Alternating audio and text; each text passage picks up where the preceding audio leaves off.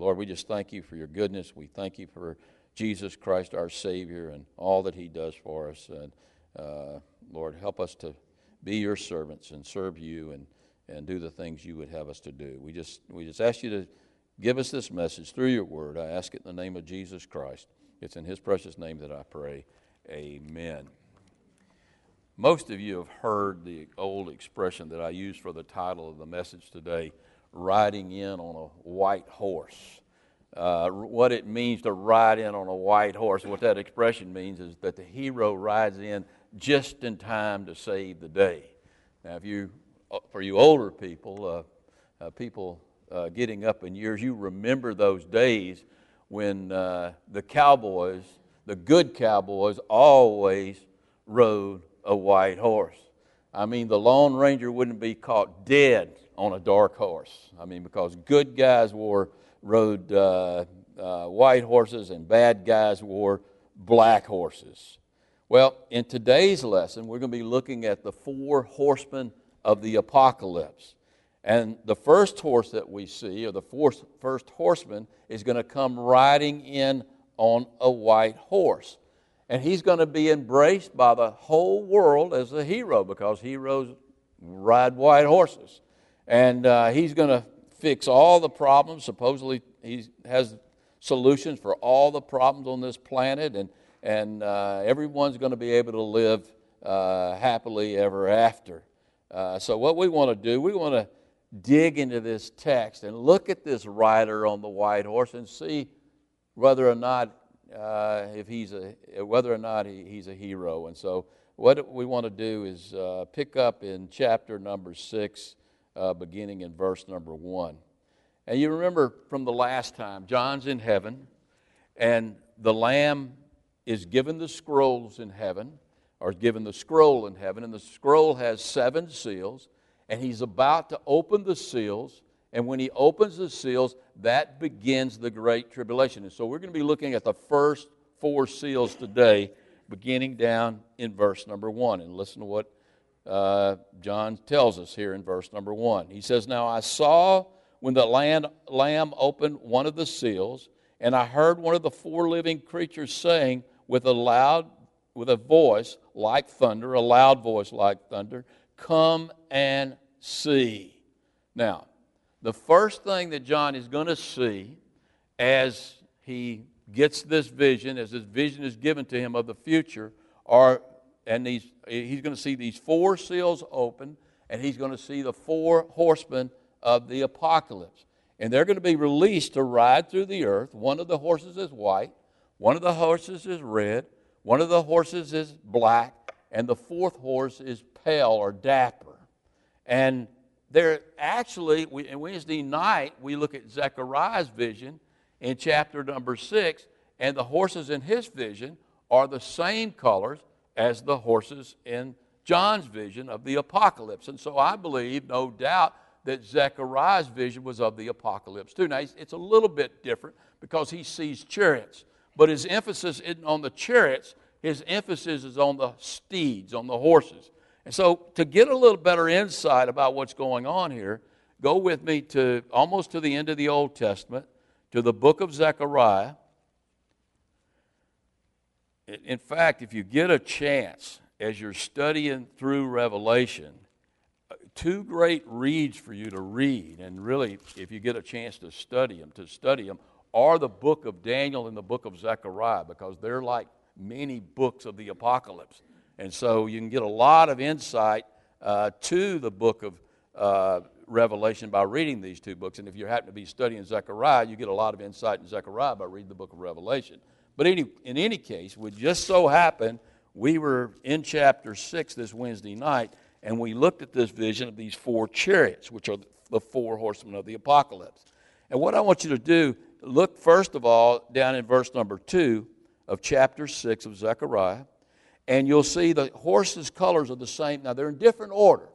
And I don't think the order matters that much until you get to the book of Revelation and these seals are actually open and, and, and the order is explained to you.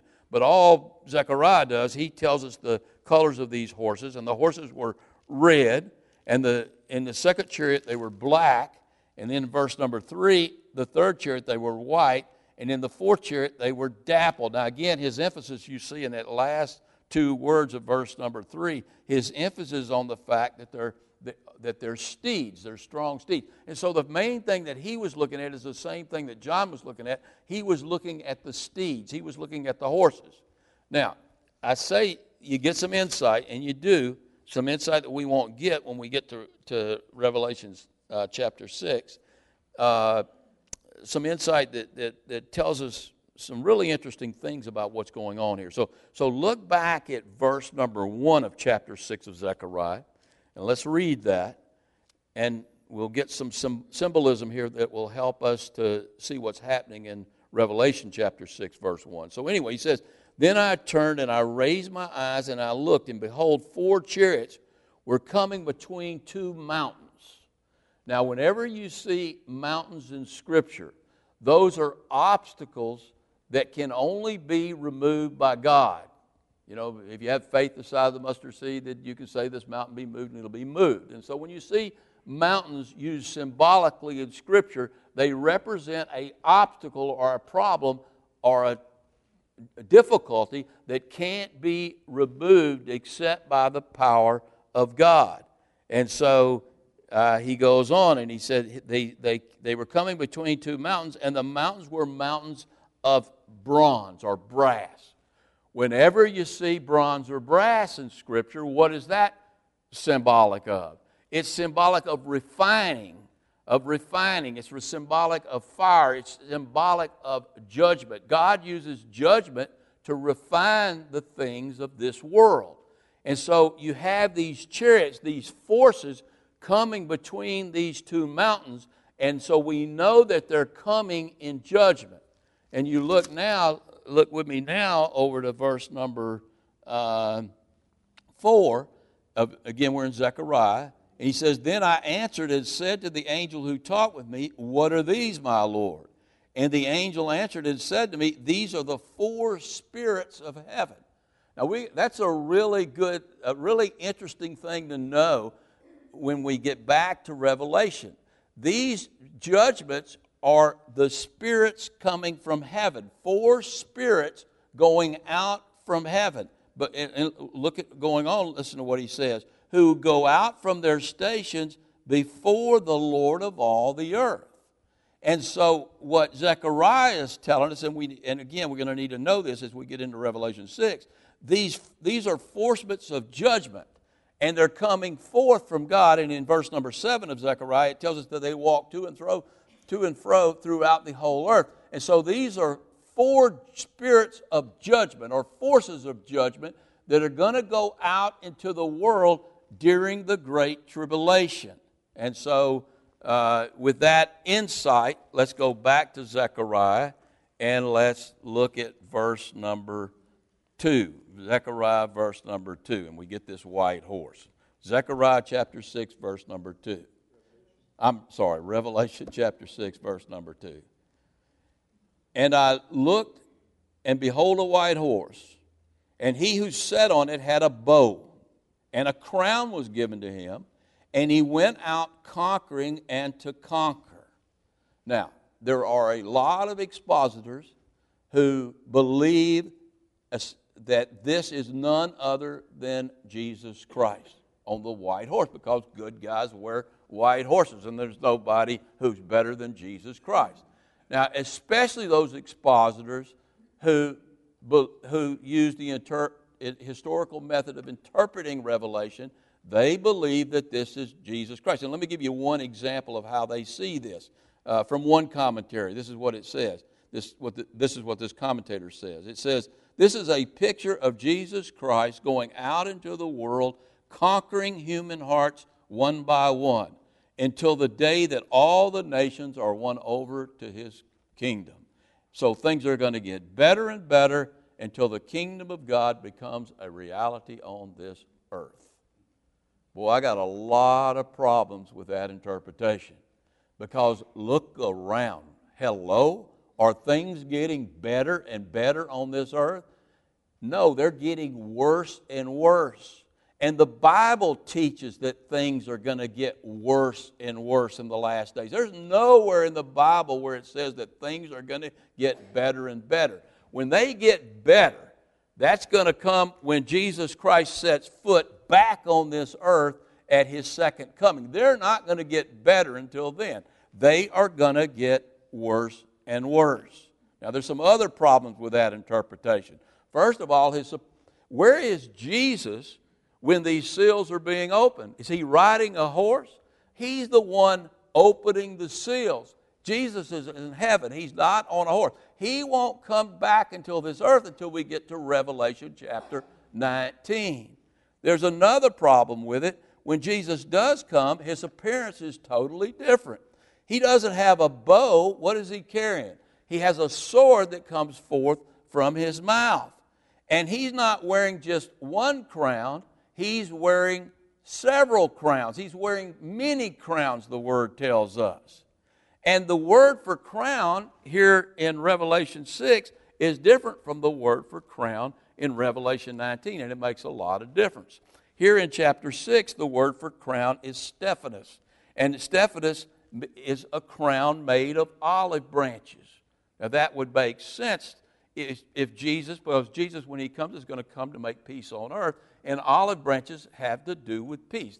They were used and given to the victors in the arena, uh, in the Olympic arena. When they won a race, they were given these crowns of olive branches, and that's the pick, that's the crown that this person is wearing on this horse. In chapter 19, Jesus is wearing many crowns, or crowns plural. He is wearing diadems. And what are diadems? Diadems are crowns for kings. And why is that word, plural? Because Jesus is the King of kings and Lord of lords. And so this is a different person. So, so who is this person? Well, go back to Zechariah's vision. I mean, you don't have to turn there.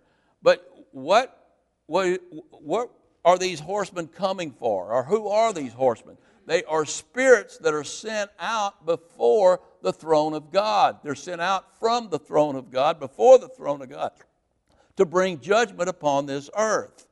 And so there's no doubt in my mind that this horseman represents the spirit of Antichrist, and the rider on this horse is none other than the Antichrist. Now, in many ways, in many ways, that spirit of Antichrist is already taken over this world or it's come to this world. I mean, we have this movement right now towards a one world religion, toward a one world economy, toward a one world government. With all of that leaving out the true and living God. People don't want anything. They don't want anything to, they don't want God in their government. They don't really want God in their religion. They certainly don't want God in their economy. And, and so we see this spirit of Antichrist as nothing new. It's, there's nothing new under the sun. It's been around. It's going to be much stronger in the Great Tribulation, but it's been around a long time. David wrote about it back in Psalms chapter 2. He says, Why do the nations rage and the people plot a vain thing? The kings of the earth set themselves and the rulers take counsel together against the Lord and against his anointed or his Christ, saying, Let us break their bonds to pieces and cast them away.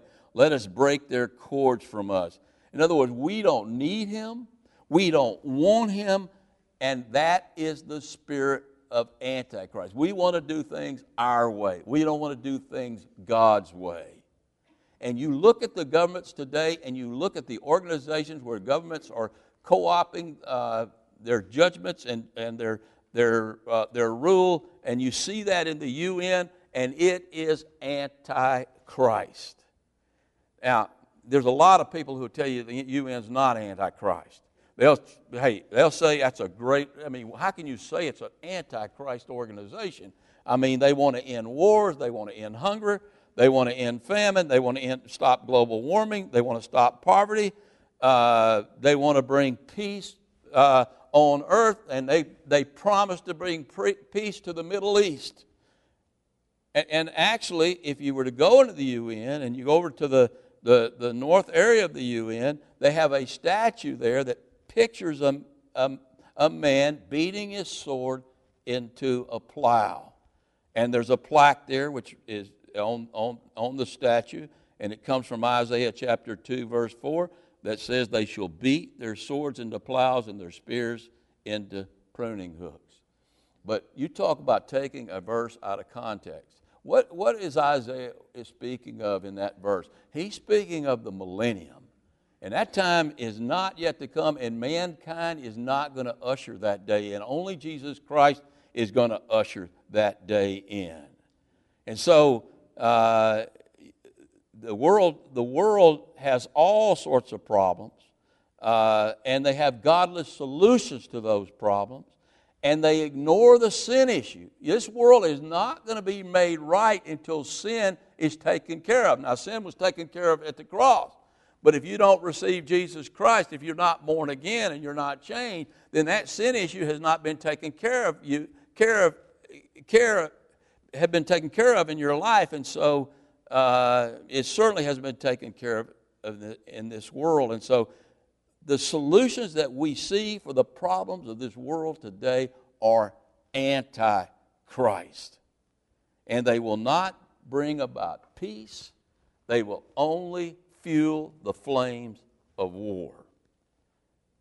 And that's why when you read Joel, Joel takes that same wording and reverses it. In Joel chapter 3, verse 10, he says, Prepare for war, not peace. He says, Beat your plowshares into, into swords and your pruning hooks into spears. In other words, these solutions that man is offering are only going to bring this world to the brink of war, and eventually that war is going to take place. So the world is not going to solve these problems. They're only going to get worse to worse. And instead of turning to God for help, they will embrace this coming Antichrist. Now, who is the Antichrist? Who is he?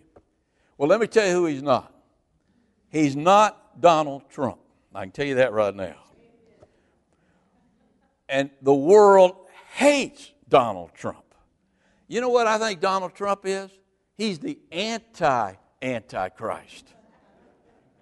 Now, I don't even know if the guy's a Christian. I, actually, I kind of doubt that. But everything he does goes against the spirit of Antichrist. I mean, he believes in the sovereign right of nations.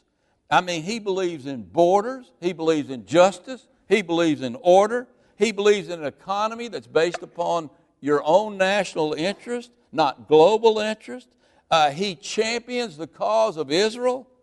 And man, this past week, I mean, he's got the, the left pulling their hair out. When he declared that uh, uh, he was going to move the American embassy to Jerusalem, I mean, they went nuts. And it's almost funny how mad they got. You know why they got mad? Because they don't believe what this Bible says about God's covenant with Israel. They don't believe that. And that's a covenant where Israel has been given that land forever. It is their land. It is, does not belong to the Palestinians. Palestinians. In fact, there's no such thing as a Palestinian nation. That's been made up over the last 30 or 40 years. No such thing. They never had a nation there. And so here he, he moves this he moves this embassy and and uh, uh, everybody you know is about to have a heart attack and and and the reason is let me tell you the reason is they hate God and they hate the Jews because the Jews are God's people. Franklin Graham had this to say about Donald Trump the other day. He said, Donald Trump has done, I mean, this is Billy Graham's son who's seen a lot of presidents, been around a lot of presidents. And listen to what he said. He says, Donald Trump has done more to champion the cause of Christianity than any other president in his lifetime. Any other president, and he's done it in one year. And I agree. And it's driving people nuts all they can do is attack him. Left and right, they attack him. And I'm not, I'm not so much a big Donald Trump fan, but I'll tell you who I am a fan of. I'm a fan of the Lord. And the Lord is pulling his strings, and I know he's pulling his string. And you know what the Lord does when they get mad? He sits on his throne and he laughs. He laughs. He sees the left going nuts, and he, this godless left, and he laughs. But let me tell you something. That is a short reprieve that we have right now. It, if it lasts past four years, I'll be surprised. And then God is going to give the world the man that they really want. He'll either be the Antichrist or he will come on this scene like an Antichrist. He will precede the Antichrist with an Antichrist spirit. But that Antichrist is coming soon, and he's going to come riding in on a white horse, and he's going to wear a crown of olive branches. And he's going to come as a man of peace. I have no doubt he will win the Nobel Peace Prize.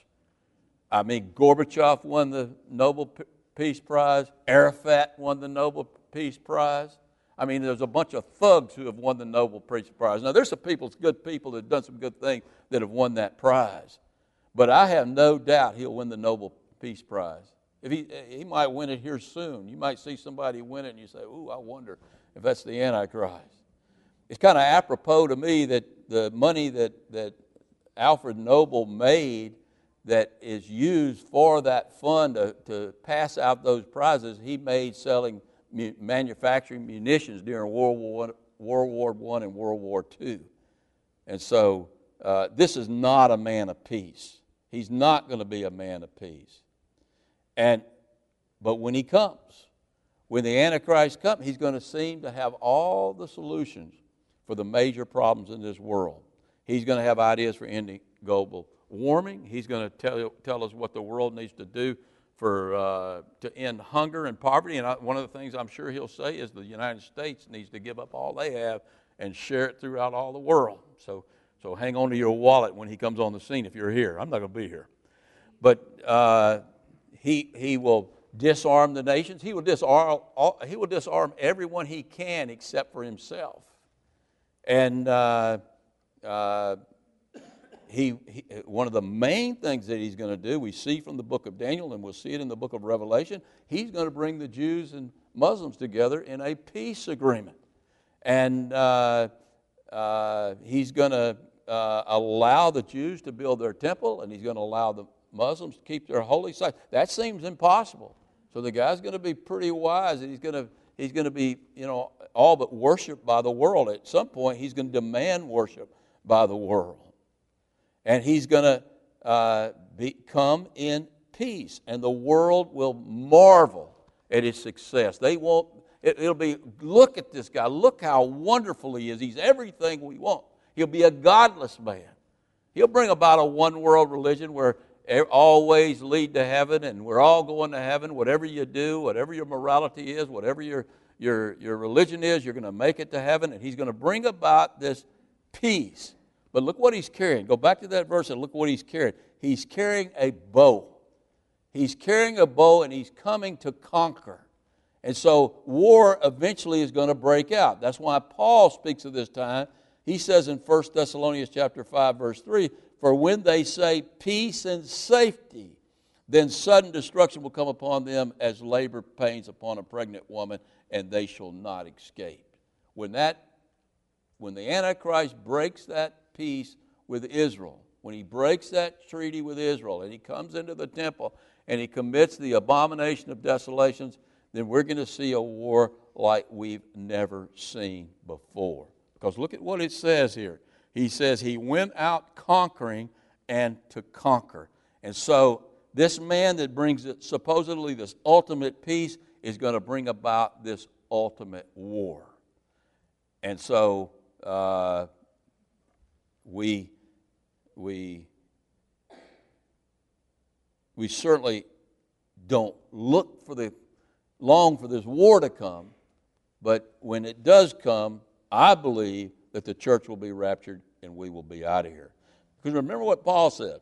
I mean, we know this is the beginning of the tribulation when the Antichrist comes on the scene. Because Paul says in chapter uh, 5 of Second Thessalonians, he says, Let no one deceive deceive us, for the day of the great tribulation will not come until the falling away of the church and the man of sin is revealed, the son of perdition, the Antichrist. So the first event of the revelation, the first event of the of the great tribulation in the revelation, uh, is this opening of the first seal, and this man of sin is revealed. And right on cue, he's going to start this war, and that's what we see as the second seal is opened uh, in, our, in verse number 3. So read with me verse 3 and 4. He says, When he opened the second seal, I heard the second living creature saying, Come and see. And another horse, fiery red, went out, and it was granted to the one who sat on it to take peace from the earth. And so he's talking about the false peace of this Antichrist. It's going to be taken from the earth. And that people shall kill one another, and there was given to him, to the Antichrist, I believe, who, it's, who, who this is speaking of here, there was given to him a great sword. And so, the most terrible war. I mean, you, you think how bad World War I was and World War II were. They're nothing compared to the war that, that the Antichrist is going to bring upon this earth. And it really, who's causing this war? The Lord is allowing this war on this earth. And it fits perfectly. We looked at Zechariah's vision last week of the, the two women who carried away the woman in the basket, and the woman in the basket was wickedness. And so it's wickedness that carries away wickedness, and is carried away to Babylon so that it's destroyed. And so that's the picture that you're getting right here. This evil man is going to carry away the wicked people, and he's going to carry them away into war where they're going to be destroyed. And, and the Antichrist has a great sword. Now, what's that sword? More than likely, I believe that sword are the nuclear weapons that the Antichrist will uh, consolidate into his uh, possession when he takes power over the world. And uh, he's not going to hesitate to use them. He's not going to hesitate to use them. You know, we got a guy over there in North Korea right now, Kim Jong un or whatever his name is, and he's threatening to fire missiles with nuclear war tips on them at the United States of America. Well, certainly he wouldn't do that. That's what, that's what the liberal mind wants to think. a naive mind, maybe is a better way to put that. You know, you're really naive if you think that guy won't fire missiles at the United States. He wouldn't hesitate to fire missiles at the United States.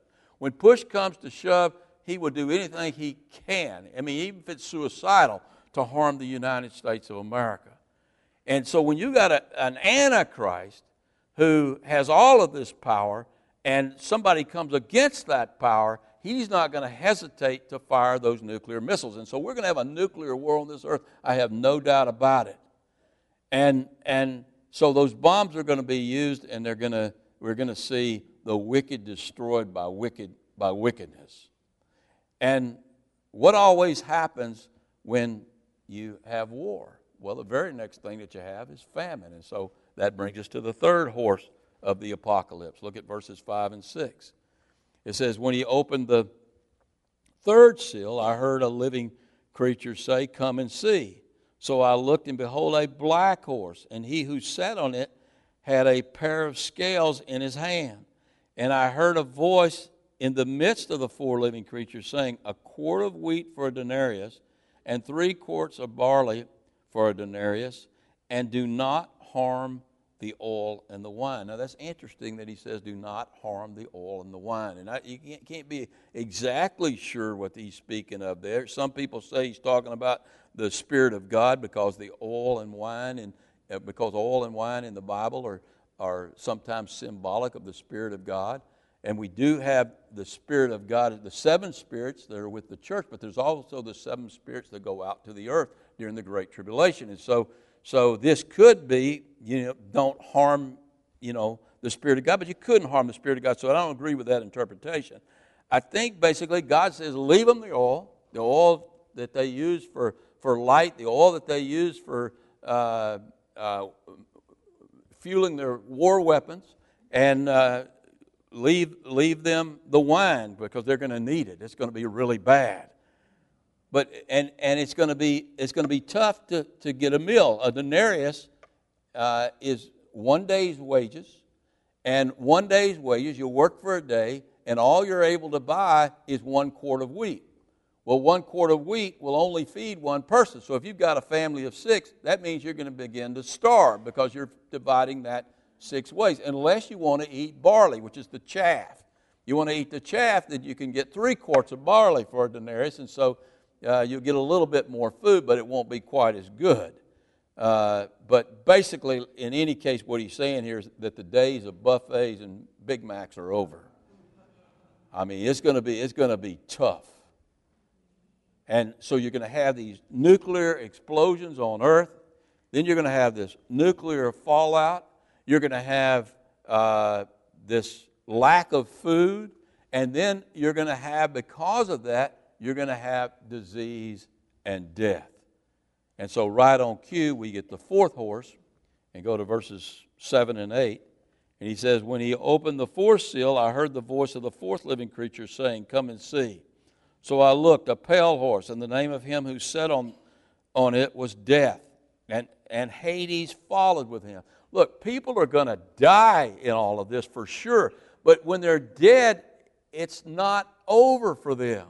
They're going to die, and where are they going to go? They're going to go to Hades. Hades is a place in the, in the center of the earth where there were two compartments at one time there was paradise and there was Hades and now paradise has been emptied out when Jesus died on the cross. And so all we're left with is Hades. And so if you die and you don't know the Lord, then you're going to go to Hades. So it's not over. As bad as it was on the earth, it's going to be just as bad when you get to Hades. And so you see this terrible picture there. He says, uh, again, he says, uh, he says, death and Hades followed with him, and the power was given to them over fourth of the earth. In other words, a fourth of the earth's population is going to die uh, during these, this portion of the tribulation. Now, more than that's going to die during the whole Great Tribulation, but during this portion of the Great Tribulation, over a fourth of the population is going to die. We think how terrible it was that 3,000 people were killed when those towers fell in New York. Billions of people are going to die during the Great Tribulation. And uh, a fourth of the earth they were given over to kill to, with the sword, with hunger, with, a, with this great sword, uh, and, and, hunger, and with death, and by the beast of the earth. I mean, if the, sword didn't get you and hunger didn't get you, then the beast of the earth can get you. I saw a person the other day that died of a spider bite. And, I, and they showed pictures of her leg and how gross that was. Can you imagine if God sends the beast of this earth out upon this world, how bad it's going to be. And, and you see all of these things taking place, and, and, and, it's, and we want to attribute this to the devil. Now, the devil's going to have his heyday here. But again, where are these spirits going forth from? They're going forth from the throne of God.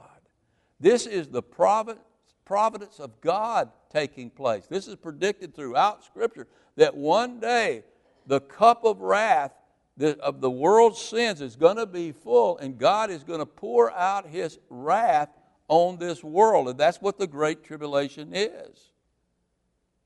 And so uh, John sees this horse here, I mean, this terrible horse, and it, it had to be the ugliest horse he had ever seen. He says, he said, So I looked, and it, behold, it was a pale horse. That word for pale there is is the Greek word chloros, which is, it isn't really pale, it's a grayish silver green.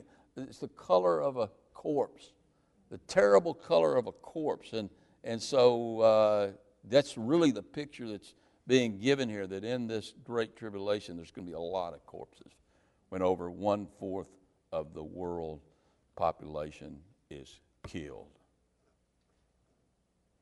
So there you have it the four horsemen of the apocalypse coming to a planet near you soon. You remember the scene we saw in heaven a few weeks back, just before these horses were released upon the world. What was going forth from the throne? Thundering and lightnings, warning that a great storm was coming. Look around the world. I mean, you've got to be blind if you don't see that a storm is coming. I mean, do you see the lightning? Do you hear the thunder? On 9 11, I, I saw the lightning. I heard the thunder as those towers went down and those 3,500 people or so were killed in Pennsylvania and Washington and New York.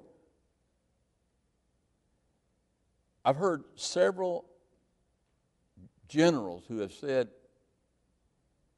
the toppling of those towers was the beginning of World War III. And war hasn't stopped since then.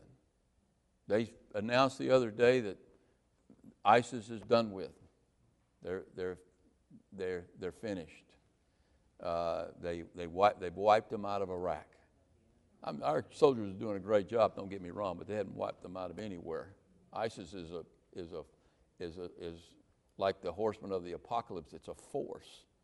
It's not some particular army, it's a group of people who hate Christianity and hate the Jews. You're not going to get rid of that, it permeates all of Islam. It, it's, it's not over. It, it reminds me of when, when uh, George Bush landed on the carrier proclaiming victory in the Iraq War. Well, look what happened after that. I mean, I saw the lightning when Katrina hit New Orleans.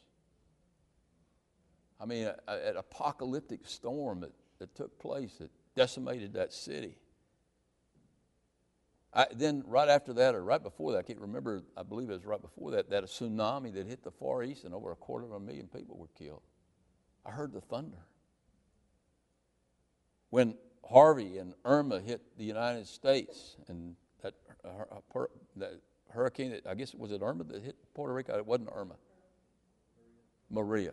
Maria hit Puerto Rico. I saw the lightning. I saw it flashing.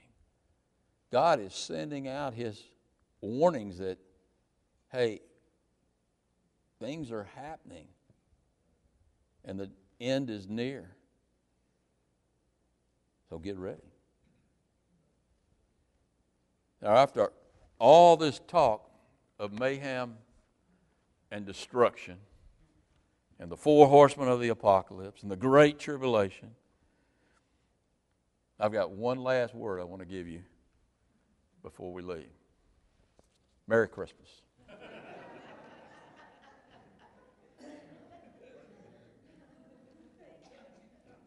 I'm serious. Yes, the Antichrist is coming. And when he comes, men will say, Peace on earth, goodwill to man. But there won't be any peace. Beware when men pay, say peace and safety, because the time of the tribulation is near.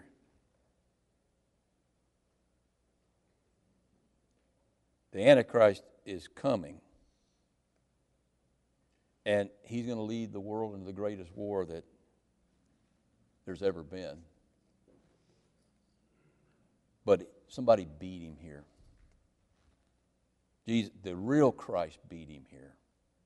Jesus Christ. And when he came to Bethlehem, there were a multitude of angels who sang. And what did they sing? Peace on earth, goodwill to man. And Jesus Christ is not a charlatan. He doesn't offer a false peace, He offers real peace through His blood that He shed on the cross. He offers peace with God, and He offers the peace of God. And when we have that peace, when we have peace with God, and we have the peace of God, because we have the Spirit of God living in us, then we know that we have not been appointed to wrath. We're, we haven't been appointed to the wrath that's to come. And so, Merry Christmas. Thank God for Christmas. Thank God that He sent Jesus Christ the first time to this earth to die for our sins.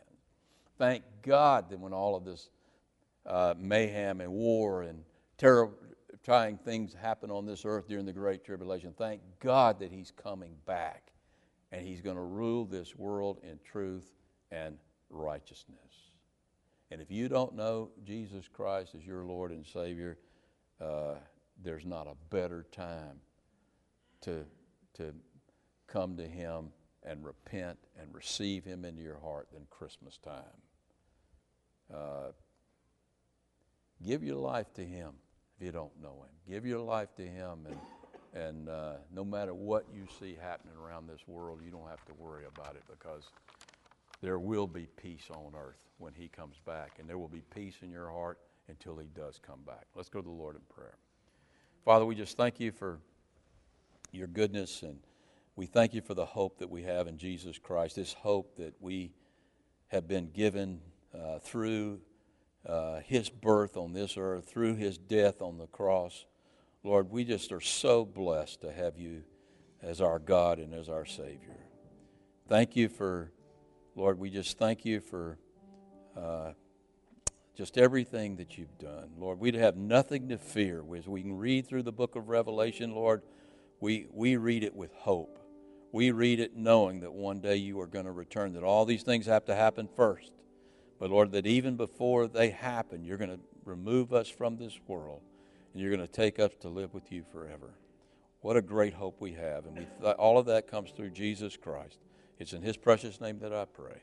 Amen.